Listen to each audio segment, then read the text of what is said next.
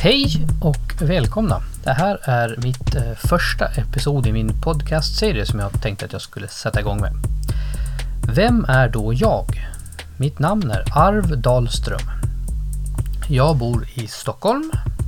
Jag är 38 år och jag tänkte berätta lite grann om eh, mina intressen som att lite presentation och presentera mig. Så lite vem jag är och lite sånt där som man kan få en liten bild av det. Och eh, en del som har intresserat, eller en, lite grann som har intresserat mig under redan tidigt eh, faktiskt.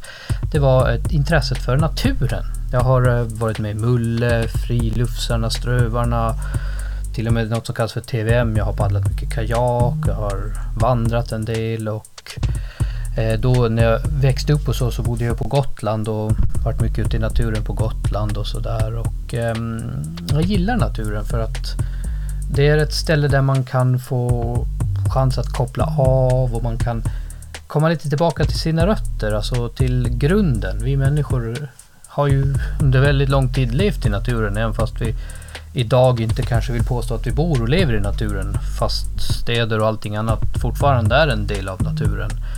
Så känner jag att vi kan inte komma ifrån det arvet eller det så som naturen påverkar oss. Och eh, det är fortfarande en viktig del. Och vi måste ta vara på den naturen för att den är runt oss och om oss och utan den så, så finns inte vi helt enkelt. Och det är ju, vore ju ganska tråkigt tycker jag om inte vi finns för att världen idag eh, erbjuder så mycket möjligheter, så mycket tillgångar, så mycket, man kan göra så mycket, skapa så mycket och vi kan fortfarande utveckla så mycket. Och fortfarande finns det chans att göra en väldigt, väldigt bra värld, känner jag.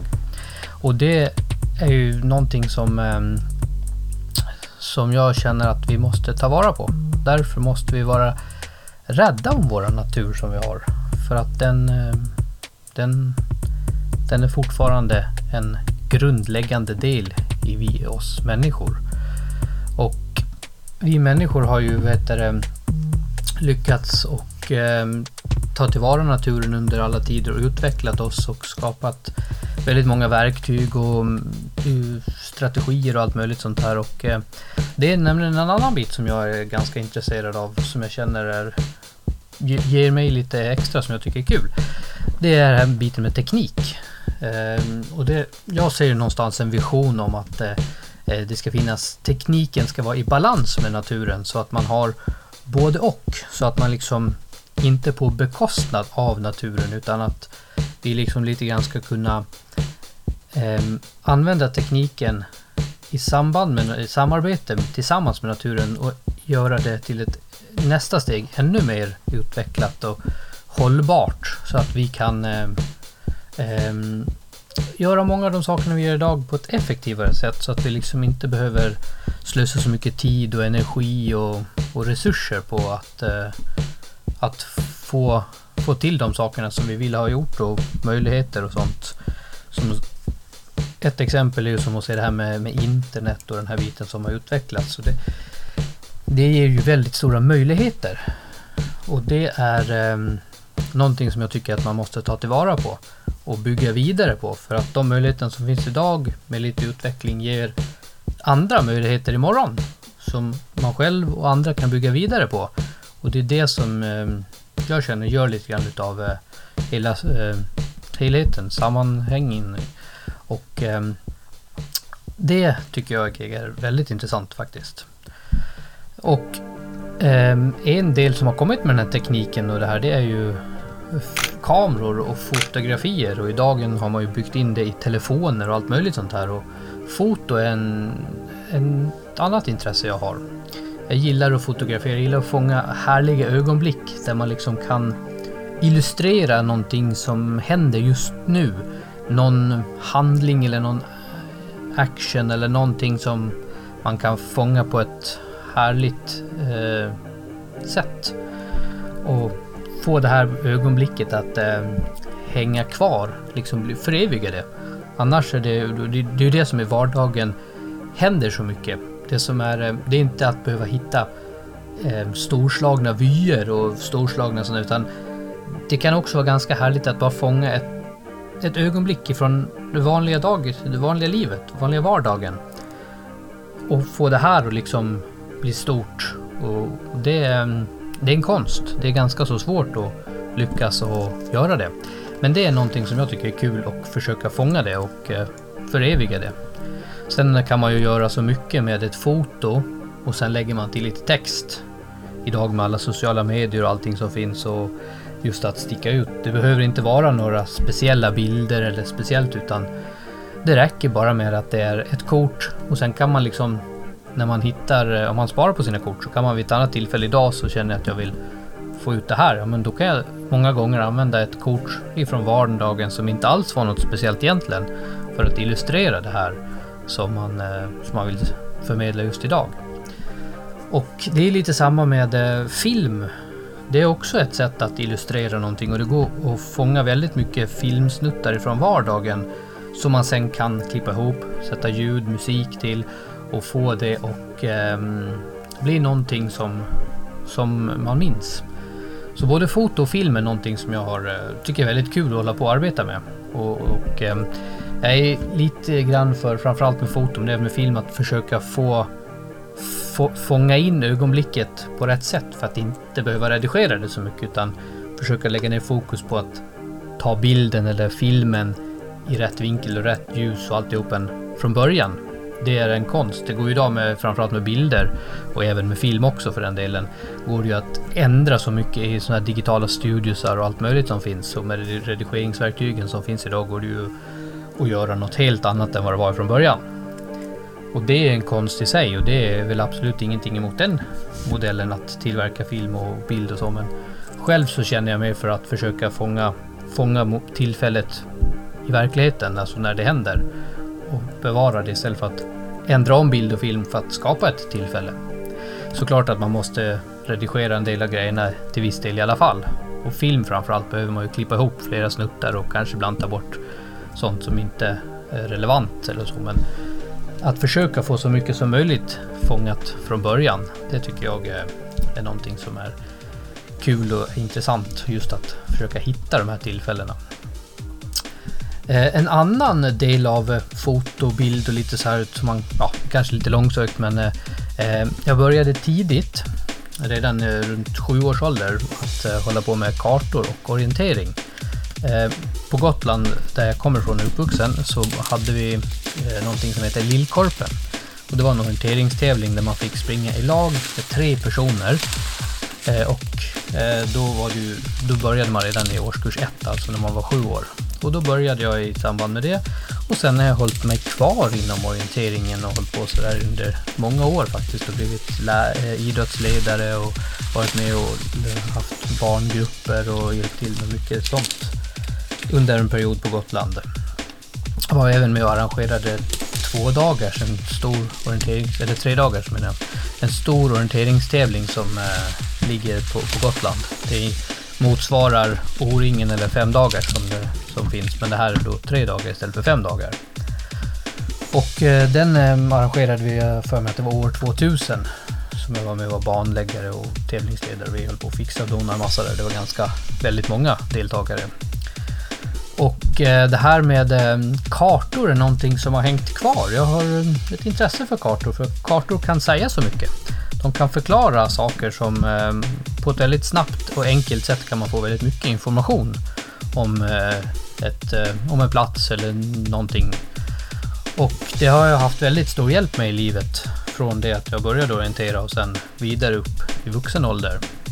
När man får tillgång till en karta så kan man rätt så snabbt hitta var man är och hur man ska ta sig och och så. Sen har ju många utav de arbeten jag haft mycket har, jag har ju kört taxi, framförallt på Gotland körde jag färdtjänst och taxi och så. Och där är det ju numera, det blev mer och mer, när jag började köra taxi så var det inte så jättemycket sånt här med eh, kartor och sånt. Men det fanns GPSer, det var lite GPSer men det var fortfarande lite kartbok. Det var precis emellan där.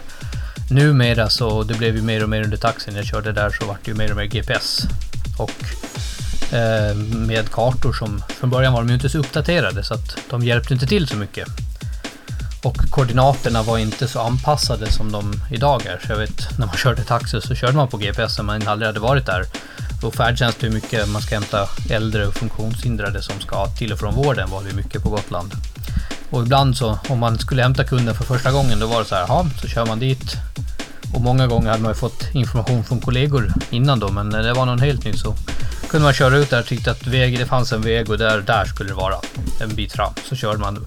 Det blev mindre och mindre väg och det blev så här, nej men det här kan inte vara rätt. Och så, ja, ja, det ska väl vara där framme då. Och så hamnade man där bakom inbusken. Och mycket riktigt fanns det ingen person där. Så det var ju eh, så att man var inte så jättetillförlitlig på GPSerna i början. Men sen eh, ju längre tiden gick och ju mer det har utarbetats så Google och andra har gjort stort arbete med att filma in och fotografera alla vägar och tagit kart, flygfoton och sånt här och arbetat upp. Än idag ska vi påstå att det fungerar väldigt bra.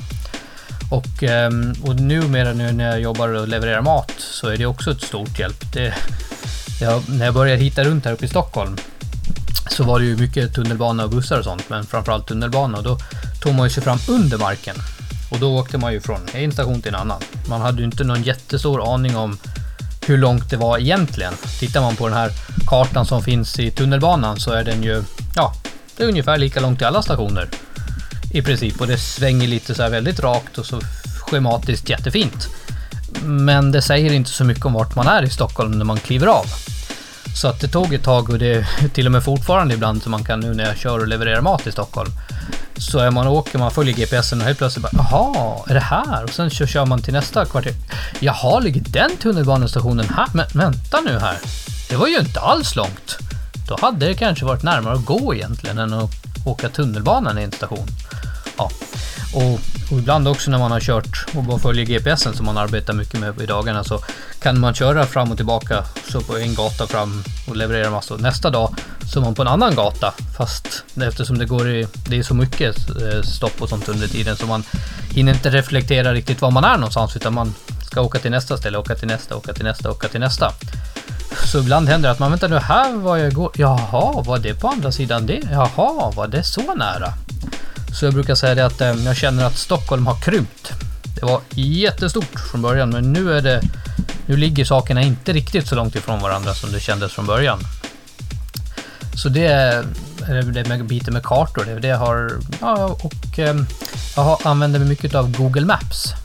Och där i finns det ju, vad heter det, har jag upptäckt ett eh, litet forum som man kan hålla på med, med vad heter det, kartor och sånt där. Man kan hjälpa till att hitta och rätta på saker och hjälpa till och eh, fotografera och även filma så att andra kan titta på den här platsen och se på foto och film och få några svar på en del frågor hur det liksom är. Och det är någonting som jag tycker är kul. Jag visade sen nu att jag har hållit på med det ganska länge och har kommit upp några nivåer så jag har lyckats ta mig upp till nivå 7 nu har jag märkt. Och det, det säger kanske inte så jättemycket men om man kollar runt på det så krävs det en del tid och arbete och mycket film och foto för att komma vidare. Så att ehm, så det är lite spännande grejer. Det var mycket om kartor och sånt där. Ett annat intresse som jag har, och det är ett ganska stort intresse, det är vad heter det, om hundar. Jag har eh, länge tyckt att hundar är väldigt intressanta. Jag gillar hundar. De är ehm, härliga på något sätt så. De är energivarelser. De läser av energier och märker energier runt om sig och som de indirekt reagerar på. Och det har man märkt.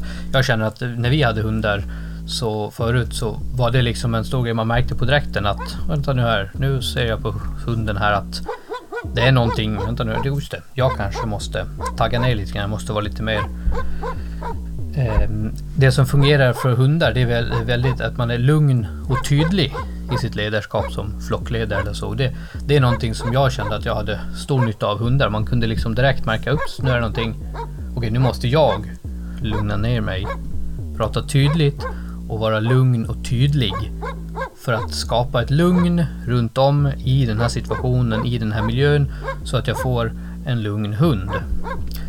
Och i vårat fall så var det extra viktigt eftersom vi hade från början vår första hund, han hette Baltasar och han var en Grand Danois. Och eh, från början var han ju liten säger jag med situationstecken. Man får ju bedöma storleken som man själv tycker men han var liten från början mot vad han blev sen. Sen blev han väldigt stor.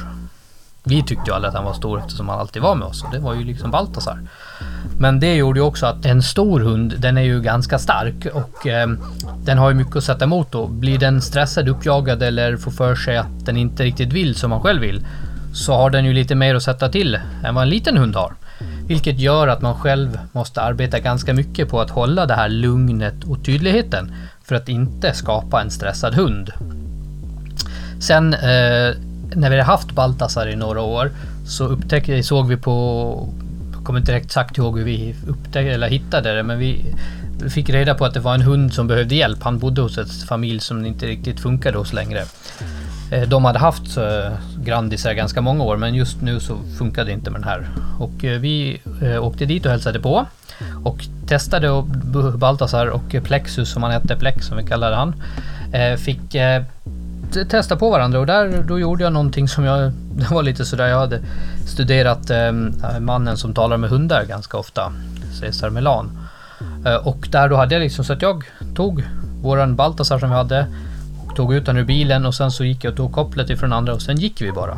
Och jag var precis som Cesar menar på väldigt noggrann med att eh, flockledaren går först och de andra håller sig bakom. Punkt slut. Den som går först är den som leder flocken. Så var det bara. Så jag tog dem och så gick vi bara en stund och sen, sen dess så var det så. Vi, Flexus följde med oss hem för han skulle vara hemma och prova och bo hos oss en kort stund. Han vart kvar och eh, vi betalade den summan som vi skulle betala, vilket efteråt visade sig vara... Det var väl ganska saftigt i och med att han var, han var lite äldre redan från början. Men eh, vi ansåg att vi tyckte att han var värd det. Och vi har inte ångrat oss under hela tiden. Och Baltasar och Plexus, de blev jättebra kompisar. De har eh, delat sina liv tillsammans ända tills Plexus som dog först eh, på grund av att han hade cancer i mm, i tarmen, i njuren eller mjälten eller hur det nu var igen. Eh, I alla fall. Och, eh, men där, sen senare så kom det till i våran lilla flock, fick vi till våran Simba, en amstaff. Och där var det, märkte jag väldigt snabbt att det var extra viktigt med lugnt och tydligt. För att eh, de här eh, amstafferna, de går igång på energi på dräkten och de har väldigt mycket tempo i. De kan, uff, så går de igång och då är de igång. Och sen krävs det ganska mycket för att lugna ner dem igen så att de inte stressar och håller på och sådär för att det är fart i de hundarna. Det ska hända mycket och de har också, även fast de inte är lika stora som grandisarna, har de också mycket att sätta till emot. De är snabba, de är rörliga, de har Eh, en kropps... De är väldigt, väldigt smidiga och sen har de en instinkt. Från början så var många av de här terriertyperna, de eh, hade som uppgift att jaga råttor. Man hade dem i sädesmagasin och sånt här. Så fick de liksom springa omkring och de skulle jaga råttor. Och om man ska jaga råtta och är hund, då gäller det ju att agera snabbt. Så därför märkte vi när vi var ute och gick på, på Gotland på hösten och så, här, så blåste ett löv förbi. Då var han där och bet. Högg på lövet på direkten innan han hann så reagera på vad det var. För det var något som rörde på sig. Och det är ju sånt som man sen har använt till kamphundar och sånt här. Och och sånt där för att just den här bitreflexen finns snabbt. Och, eh, men i alla fall eh, så eh, och med de här tre hundarna så var det som vi hade i vår lilla flock hemma. Så lärde jag mig att det var väldigt viktigt med det här ledarskapet. Och eh, det är någonting som, eh, som jag märker idag på många människor att man har eh, ledarskapet är inte riktigt anpassat till hundens behov. Man har försökt känner jag ibland att humanisera hunden, alltså human, alltså göra dem till människor. Förmänskliga hundarna. Eh, en hund har inte samma behov eller fungerar inte på samma sätt som vi människor gör. Vilket gör att vi måste anpassa situationen och hundarna till hundar så att det ska vara hundmat som jag brukar säga. Hitta på ett lite roligt ord där. Just för att anpassa så hundarna mår bra. En enkel grej till exempel, den, när man ska ta, gå på promenad. Den som går först ut, det är den som leder promenaden. Så är det, tycker hunden. Så om hunden får springa till den dörren först och gå ner för trappen eller gå ut först, då är det hunden som bestämmer. Tror hunden. Sen att husse och matte och den som är ute med på promenaden inte håller med, det struntar hunden i, för så är det lite grann. Och den som eh, sätter upp vissa enkla regler, det, det, är den som leder. En enkel regel till exempel. Den som går först är den som leder promenaden. Och det är den som ska bestämma vart man ska gå. Så det är en enkel grej att försöka ha hunden antingen bakom sig eller i alla fall att kopplet inte är spänt. Utan att ett koppel som inte är utdraget utan det ska hänga slakt så att man och hunden kan följa med ändå. Det är några sådana enkla grejer som jag har märkt funkar och jag har eh, sett på många som är ute och promenerar med sina hundar att när man går där med en lur i örat eller två lurar eller ännu värre en stor kåpor så går man och tittar på sin telefon och så har man ett snöre med en hund någonstans. Den hunden, ute i, den hunden är ute och promenerar med husse eller matte eller den som den är ute och går med. Och det är den som har ansvar att kontrollera att allting funkar, tycker hunden. Om det kommer någon person och möter någonting, ja men då måste ju hunden då ta, ta ansvar för situationen. Är det någonting som känns konstigt, då säger vi till på direkten och så kanske vi, som många tycker, blir aggressiva, och skäller och vi går och försöker gå emot och vi försöker kuta på och vi så här, vi måste skydda husse och matte, för de har inte koll på något just nu. Nu är de ju väldigt så här svaga och vi måste stå upp för situationen. Tycker hunden, oavsett vilken storlek hunden har. Och det är därför det är så viktigt att man börjar från början med att husse och matte är de som bestämmer. Man går först ut, hunden kommer bakom. Och eh, så håller man upp det så brukar situationen bli helt annorlunda. Det blir en helt annan energi. Om man då förtydligar det med ett tydligt och lugnt ledarskap så kommer det att bli en helt annan sorts promenad. Och sen att man stoppar undan telefoner och sånt och är här och nu tillsammans med hunden. För hunden är också här och nu. Och gärna ha lite koll på vad som kommer framöver så att man kan lägga upp en plan. Om det är en hund som reagerar på andra hundar. Har jag sett de andra hundarna så fokuserar jag på ett lugn, behålla lugnet och sen så går vi. Vove och jag. Och struntar i de andra så brukar det kunna gå vägen. Det krävs kanske lite träning och så, men och det är det som jag känner att hundar är väldigt bra för mig. För de ger, gör att jag måste få en koll på min energinivå. Vad jag stressad, uppjagad är, hur är jag nu? Och jag påminner mig själv att jag måste vara lugn och tydlig. För att nu ska vi gå framåt i den här farten. Så. För att jag behöver många gånger lugna ner mig, eh, tänka efter på situationen och tar man det lugnt och är tydlig så blir det många gånger mycket enklare eh, att, eh, att reda ut många situationer med hundar eller utan hundar. Och det är någonting som jag har tagit med mig. Just lugnt och tydligt. Ett lugnt och tydligt ledarskap och det fungerar också väldigt bra när man har barn. Lugnt och tydligt ledarskap. Ja, som ni märker så är lite hundar ett intresse som jag har. Just för tillfället har vi ingen hund. Där vi bor får vi inte ha hundar just nu. Men det kommer att komma en hund så småningom. Jag eh, har också ett litet eh, intresserat mig lite grann för att eh, tillgångsbaserad inkomst. Jag har eh, förstått konceptet med att eh, om man har en tillräckligt bra tillgång så kan man få inkomster som är baserade av tillgången och inte som det traditionellt är att man byter tid mot pengar. Alltså jag är en timme på jobbet och får betalt för en timme. Det är någonting som jag håller på att arbeta en del med. Och, eh, det vidare också i samband med det kommit i kontakt med personlig utveckling som är en annan eh, stor bit som jag brinner väldigt mycket för. Och eh, jag har testat det här under väldigt många år för jag har känt att jag behöver väldigt mycket av det här. Och om det är någon som känner mig nu, som kände mig från förut, så tror jag att de skulle hålla med mig när jag säger att jag har utvecklats.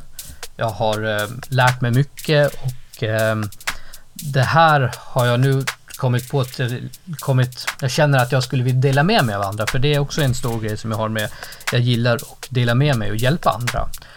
Så eh, jag håller faktiskt på här lite grann och skapar en e-kurs som eh, ska handla lite grann om det här. Jag har försökt att dela upp det här eh, allt det här som jag lärt mig under alla dessa år i olika delar. Så att jag har börjat med lite, få det, eh, att det ska låta enkelt lite grann också, att det liksom ska vara så en del som jag, första delen som jag börjar med, det är den här tänkt, eh, här kallar jag lite själv för få det gjort. Det är ju någonting som man behöver, behöver ha, man behöver få sakerna gjort. För att om man inte får någonting gjort, ja men då händer ingenting. Och det kan verka som att, ja men, ja, men om man har börjat studera lite grann så finns det ganska mycket tips och tricks och saker man ska tänka på och så här. Och eh, en grej är ju såklart med det här med självdisciplinen att ja, det måste göras. Då är det bara att göra det. Och lite sådär, och även en annan stor grej är att man har eh, kommit fram till att eh, Eh, mycket av det man gör, det leder inte till någonting. Medan lite av det man gör, det leder till mycket. Och lite andra sådana här grejer och ehm, det är just, just att få det gjort. Det är ett tips där skulle jag vilja säga. Fokusera på en viktig grej, den viktigaste grejen och gör den. Det är många gånger den jobbigaste grejen, men få det gjort. En annan grej som också ligger i det här med eh, att utveckla sig, att liksom komma dit vad man vill, det är det här med planering och planer.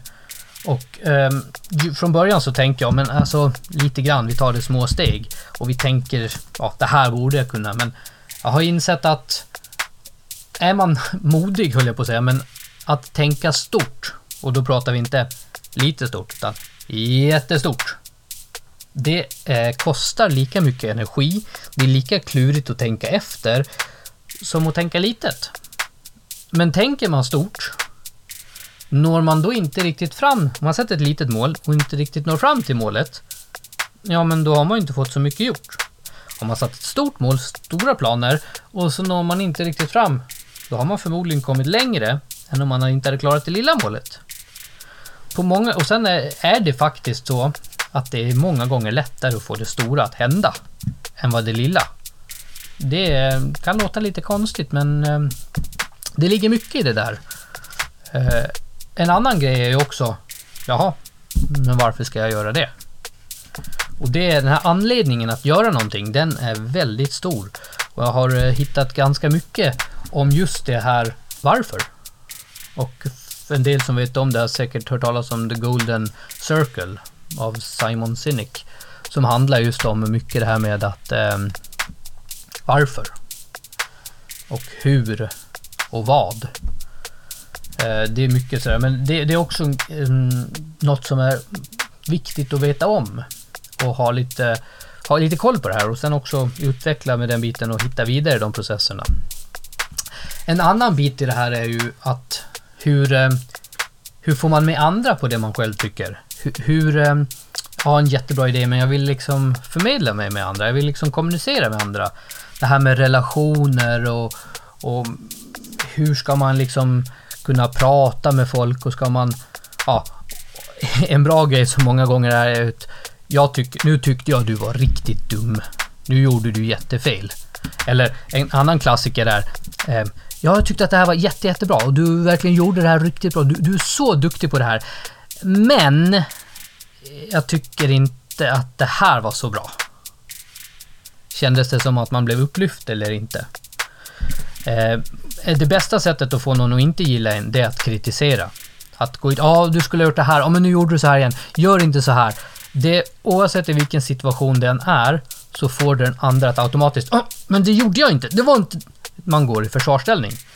Det sitter inprogrammerat i generna på något sätt, så att det gör man. Vill man få någon att gå, vända sig mot dem, börja med att kritisera. Då har du verkligen fått en ovän, höll jag på att säga.